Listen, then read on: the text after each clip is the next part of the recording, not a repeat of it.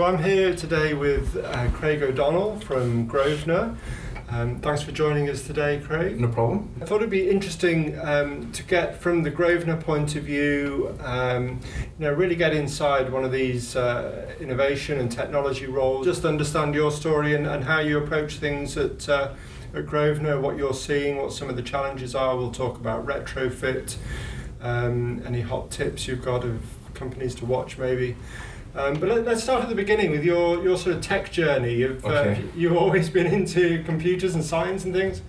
Yeah, um, well, I, th- I think um, for your listeners, probably this is going to be a bit of a history lesson on um, on tech. So, I think my first computer was a Commodore VIC 20 Nice. back in the 80s. Retro. Where um, everyone else had a Commodore 64, but my family went for the VIC 20 that didn't have as many games. um, and then I got an Atari ST after that. Which Okay, again, a upgrade. people went for the Amiga for the better games, but I managed to get the, the ST. So I've, I've, from an early age, I've made some pretty crap technology decisions. But um, no, my degree's in geography, um, so not tech related. Um, but after I graduated from the University of Strathclyde up in Glasgow, um, did a bit of tour around Europe with my, my mates and um, on beaches around France and drank wine and all that kind of stuff, and then got back and the realization hit that I had to go and find a job. And um, apart from being a geography teacher, there weren't many jobs at that point that um, a geography degree helped with. So I then went and did a postgraduate diploma in IT.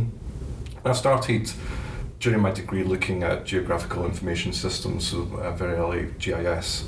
Um, so I always had a, an interest in, in tech at that point. So, and then I got a postgraduate diploma and decided I'd try and find some fame and fortune down in London. So I moved down in 1999. Um, and initially worked for a company called Pink Elephant, not the car parking operator at Heathrow, but actually they were an IT services company, a Dutch company, and I was placed into the IT help desk at Barings, um, Baring Asset Management up the road in 155 Bishopsgate. Right. And it was a bit of a baptism of fire. So again, back to that kind of tech history lesson. My first day was the first day of the migration from Novell NetWare to Windows NT, and it was a horrendous experience. Mm. Um, the phones were just alive all the time. People had issues. Back in the day when tech didn't work, um, and a lot of my career has been built on the fact that tech hasn't worked. Um, you tend to fix things, and that's the reason it's, it's um, you you got jobs in technology. Now, technology does work, and it's a bit of a slightly different proposition. But back in those days, you were there to fix things without having the, the blessing of having Google to be able to search and things. So you had to work out um, how to solve problems yourself. Um, and I was there for a few years, um, and then I joined Land Securities, um, so the UK's largest um, commercial property company at, the time. I joined as an engineer, and then I ultimately worked my way up into the chief information officer role. So I've been at Landsec for 17 years in total, and been the CIO for six, and then I joined Grosvenor four years ago Okay. um, and worked on a project with colleagues. So Grosvenor um, has a devolved structure. It operates in around 60 cities globally and has operating companies in, in different geographies.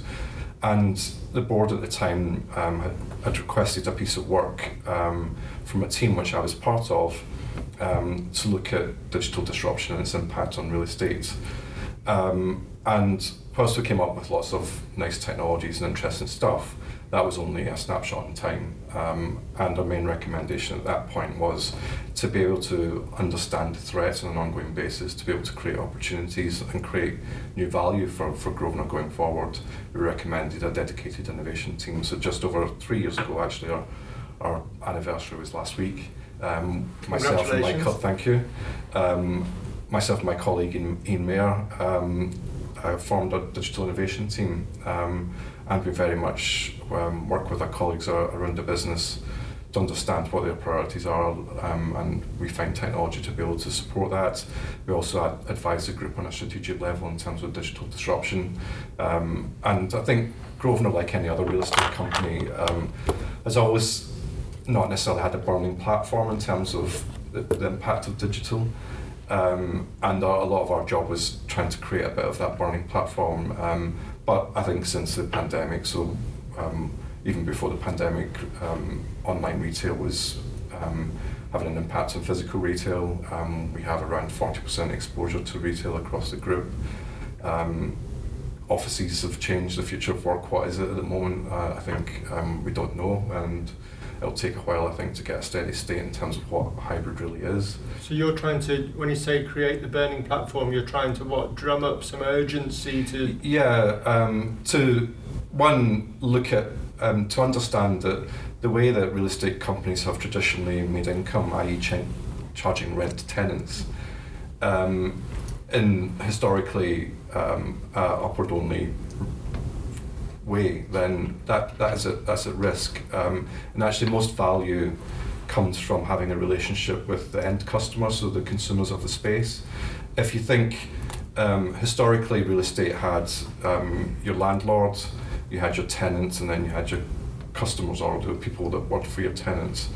Um, and then you had these digital companies that were on the periphery, but they, there was always a bit of an infrastructure layer, a bit of a firewall between those companies and real estate. But what we've seen in recent years is these digital giants like uh, an Amazon, a Microsoft, um, a Google, um, Apple are now starting to directly influence people that occupy buildings. We've now seen tech incum- incumbents disrupting. So, for example, um, WeWork disrupted how people um, worked in, in offices. Um, you've seen things like Deliveroo in terms of how it's disrupting um, the restaurant trade. You've seen obviously different online shopping brands. So thinking about actually the value of real estate, um, it's changing and how do we then, one, I think protect existing income that we've got, how do we enhance that and actually the value that we can capture is, is by engaging directly with the people who consume the space. We've got thousands of workers across our Mayfair and Belgravia estates that historically we've never really engaged with. Mm. Um, and we've only engaged with the person who that signed the lease on behalf of the occupier. Actually, those people that work in our buildings spend money on the streets, um, they dine in restaurants, so actually, can we help influence that to benefit our community of, of occupiers that we've got is very important for us. Okay, various various strands we could pick up on there. I'm interested on whether there's disruptors. You've mentioned one in WeWork. But, um, maybe that's one thing, but also you, you, you talk about understanding the pain points and the challenges for your colleagues and then finding solutions to match. Um, I'd be interested in that process of how you source, uh, you know, the infamously vast, confusing landscape of thousands of tech companies, how do you sort of choose ones to to put forward as potential options? Yeah, you, it is a vast pool, um, so you do need focus. And what we've developed some key focus areas that, that we do target our activities on. So otherwise, um, it could be quite a fruitless exercise. So you have to be quite targeted. Um, but just to put it in context, um, this year so far we have scouted 450 startups. Um, we've then, and that, that's a funnel, so we scout and then the ones that we like and we rate, we'll then want to arrange an initial meeting with. So we've met with um, more than one startup a day so far this year. Wow. So, uh, what, so what are your categories and what's your judgment? So the, so the categories, so Grosvenor is committed to being net zero by 2030 across um, our global portfolio. So sustainability solutions, climate tech is a big area for that. Um, we might touch upon it later in terms of retrofit, but I think to be able to um, improve the energy performance of a building to reach something like net zero by 2030 you're not going to do that by chipping away at 10%. You're going to have to rethink completely how, how you do things. Um, so looking a, a lot around those solutions. Um, future of retail, um, as I've mentioned, we've got a big retail exposure. And if you think of Mayfair and Belgravia, it's not, we're not going to sell out of those locations. So actually reimagining how retail operates. And, um, and I think what we've seen in, in retail in, in recent years and will continue, I think, is just a rebalancing it's been an oversupplied market, and I think we'll, um, there's a rebalancing of that. Um, future of work, as I've mentioned. Mm. Um, we look around um, technologies as well to improve how we operate as a business, um, particularly around um, AI, machine learning, and, and looking at optimizing how we do things. And then I think the last one, which is a bit of a hot topic, is, um, and we've called it beyond the built environment. So this whole thing about what does the metaverse mean within a realistic context? So we're starting to think about that as well. Oh right, okay. there seems to be the, the jury's out as whether that's taken seriously or not. Yeah, um, but I think the, the great thing of being in an innovation team and you're dedicated to doing this stuff is, well, you don't learn if you don't try stuff out. Yeah. Um, and innovation is about, people talk about failing fast, but it's about learning fast. Um, so try something and, and being curious is a very good behaviour to have when you're talking about innovation is, is being curious um, and trying to just experiment. Absolutely. So you've described some of your categories there: sustainability, future of work, future of retail, efficiency within the business. So how do you then go and uh, get into this scouting process? The 450 companies this this year. Talk us through that. Yeah. So we we have a kind of ecosystem of partners that we use. Um, plus we we do the scouting ourselves in a team, and I think um, initially, three years ago, I I might not have been able to answer this question because we didn't really have the expertise. So it's very much learning, and I think that's where we lent a lot in partners. So um, we've used Plug and Play for, for a number of years, um, who um, are based out of Silicon Valley but have a global presence, and, and they operate deal flows on your behalf. So you give them a problem statement, and then they'll source startups. We work with a company um, based in the UK called True Global, that's a retail and consumer specialist that, that, that does the same. So they've invested in likes of um, Zwift, for example, uh, and, and Ripple Cycles. Um, so we've used them, and then a company called F6S as well. It's a bit similar to Plug and Play um, that operate a database of startups, and, and we work with them in, in rating who we like. But um, from the start of the year, um, we've brought some more people into the team, and using online tools that you can you can get that, uh, that have these databases. We've started developing the skills and experience to do a lot of that scouting ourselves, but mm. it's it's a lot of work. So um, that, the funnel is very broad at the start, um, and you have to filter it down. Um, and you, you do see a lot. And, and I think what I try to explain as well to um, these partners and also startups um, is timing is everything. Um, so it might be that, and actually today we had a conversation, a startup that we saw six months ago and we didn't progress with might solve a problem that we've got today and actually having that record of who, what the startup does and um, you can then revisit it. So I think timing is, is everything in these things because um, all of a sudden business might have a particular need um, and um, you may scout a new one, but you've also seen one in the thousands that you've scouted so far that might apply. So yeah. um, it's having that knowledge that um, and recording um, all the interactions that you've got. Um, so then we, we scout, we meet. Um, so we tend to do um, 20 minute meetings. I think within the first five minutes, you, you work out if the technology is any good.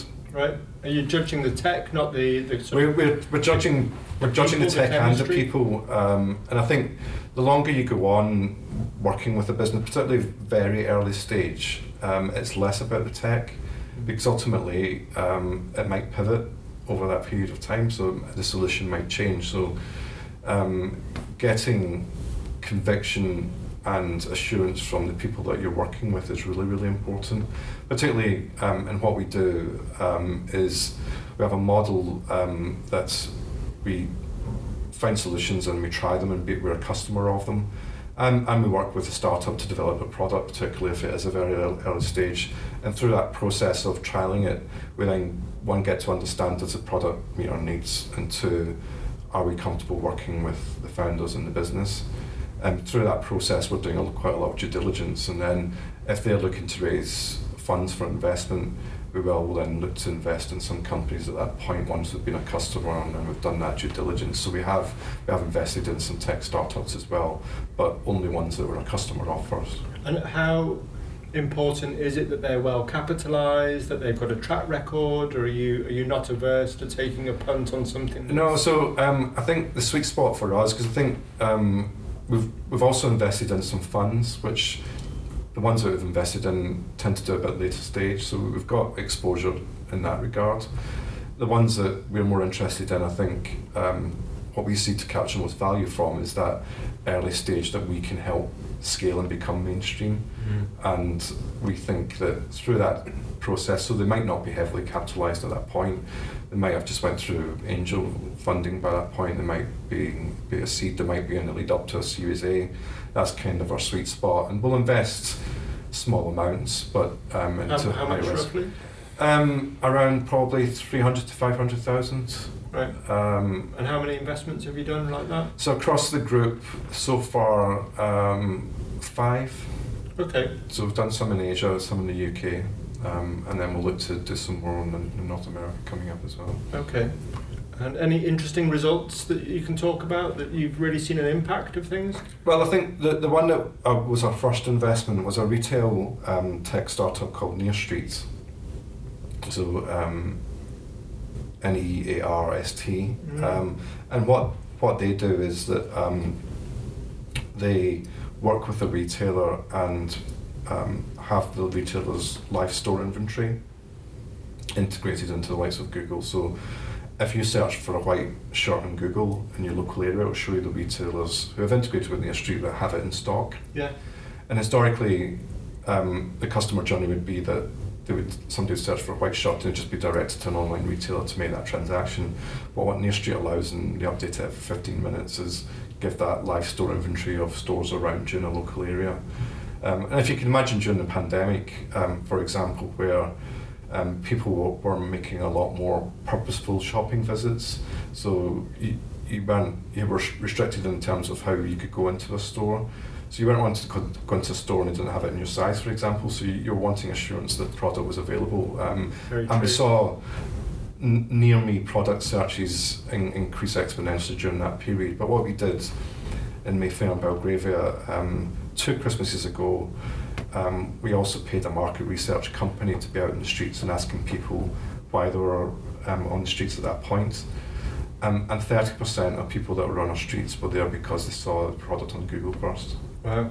Um, so has NearSt had a good good take up? Is yeah, um, and what we saw, um, that drove £165,000 worth of incremental sales in a two week period Gosh. over that Christmas period. Um, because for us, it's quite, we're looking for products that would help attract f- footfall into physical stores, and, and NearSt does that. And through working with NearSt and implementing in Mayfair and Belgravia, um, we then um, decided to invest. It's quite funny for a 340 year old property business. Um, this was a completely new thing, as you can imagine. We actually brought um, Startup Investing for Dummies paper to, to help um, our colleagues understand what to look out for in these types of investments. And we made a small investment. Um, we've since followed on because they've, they've done a bridging round before they go for the Series A. Mm. Um, but it's been a very good learning experience. And if you think a lot of companies at that stage will go will go on to fail, they won't succeed, and, and particularly at this moment in time, um, capital has become a lot more constrained. The prop tech market is a lot more turbulent. Yeah. I think we'll see quite a lot of rebalancing of valuation. So I think um, there'll be less startups in that vast pool available in, in, in 12 months' time because I think a lot will fall, will fall by the wayside because they won't be able to raise as much money as they have done historically. Yeah, it's tightening up already. Um, so, uh, talk to us about the adoption within Grosvenor. How difficult is that internal sale and getting people to, to, to take these new solutions on? We've created an innovation lab um, called the Foundry, um, which is a place that we're, we're always keen to create a space that we could run experiments in a safe environment. Um, the good thing I think within our business, probably over the last 24 months, um, innovation has been a big priority across the organisation. Um, people are thinking about doing things differently. Um, but also, it's this concept I've said before is that not all things will work. Um, and therefore, just having the confidence to experiment in something might not work.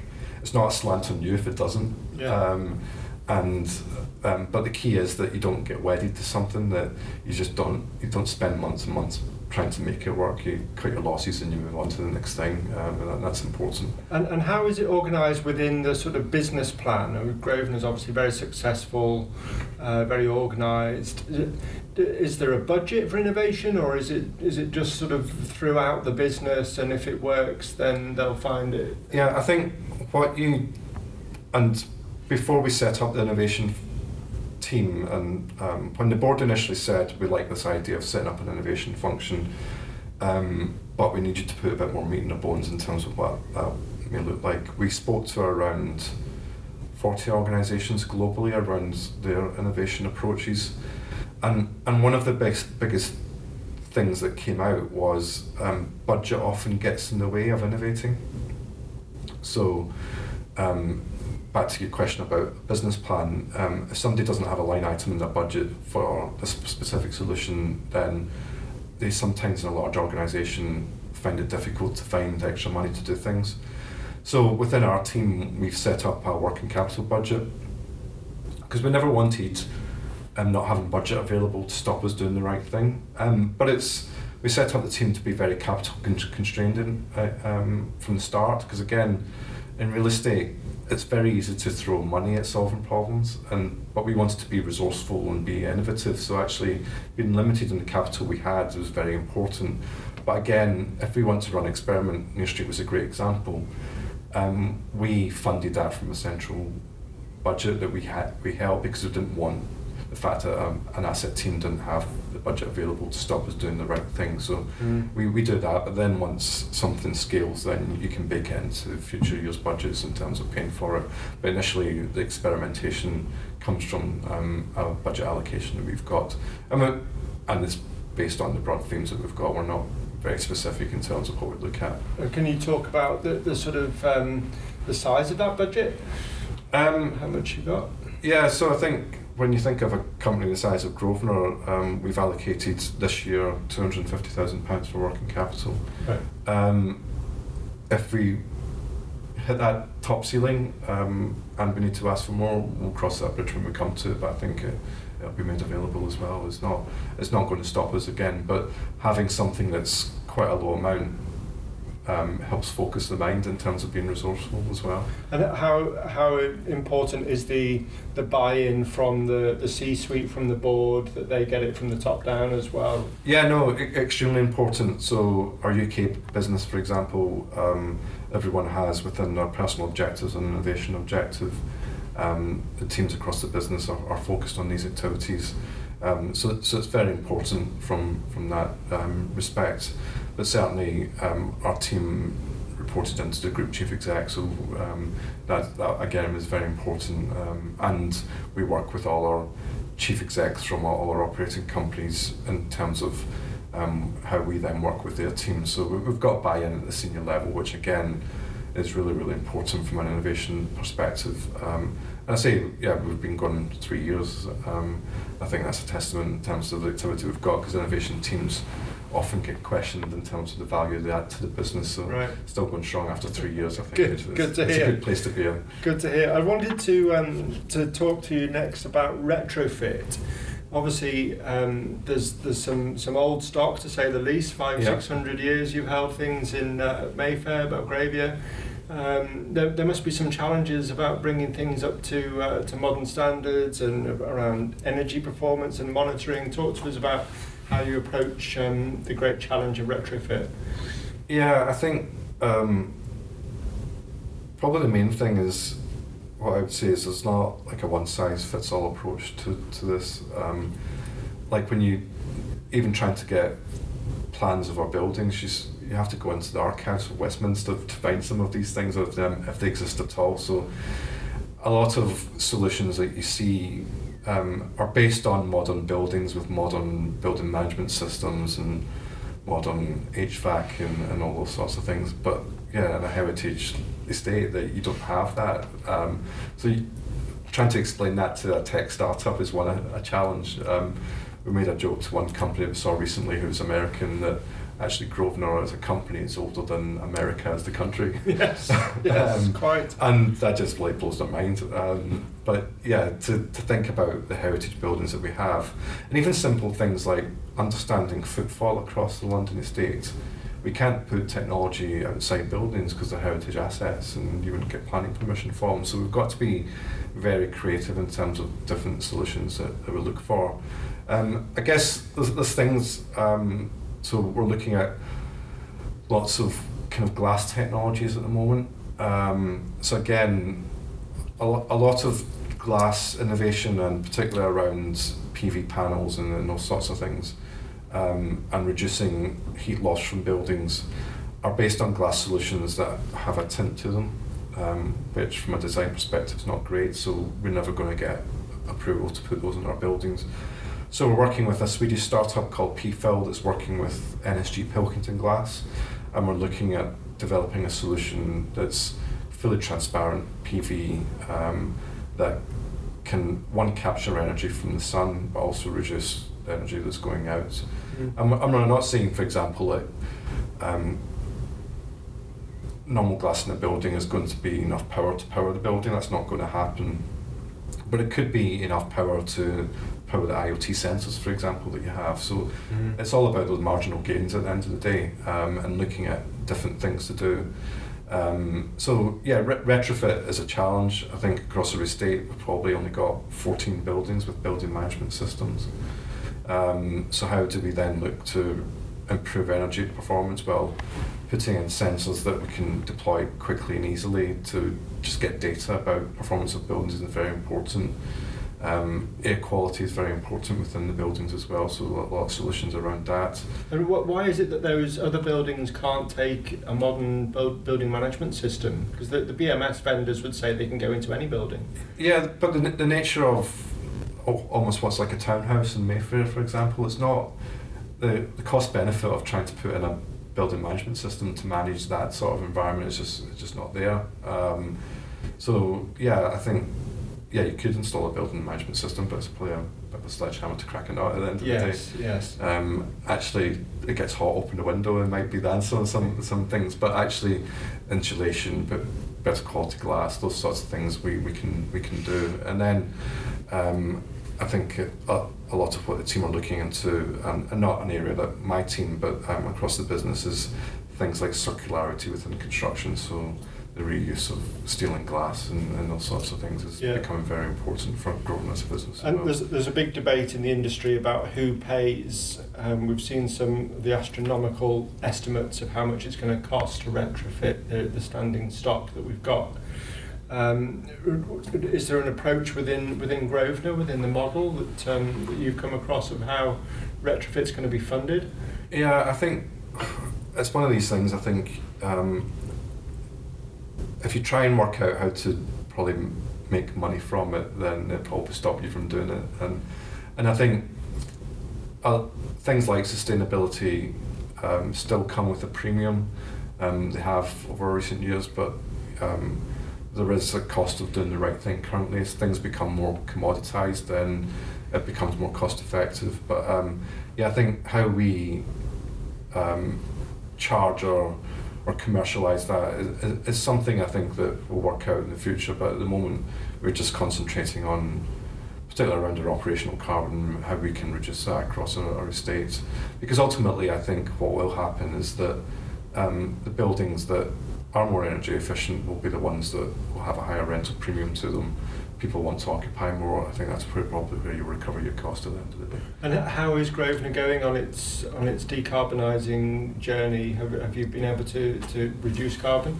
Um, so um, clear pathways defined. Um, so, so we want to be neutral by um, 2030, um, and we're looking to be um, we're looking to look at solutions to help us achieve um, neutrality by 2025 um, as well. Um, we might do some offsetting um, to help do that. We might look at how we can generate some of our own power through solar solar energy to help um, produce energy for our estate. We're looking at waste. So, yeah, I think, um, and what what we have seen, and I've just recently come back from a, a trip to Silicon Valley where from a country that didn't believe, or they had a government that didn't believe in climate change a few years ago, to one that now does, and you're now starting to see a lot of new innovation in that area. Um, the UK and the European market is a lot more mature from a customer base, um, and I think all the UK real estate businesses um, have got this at the top of their agenda, which is great to see.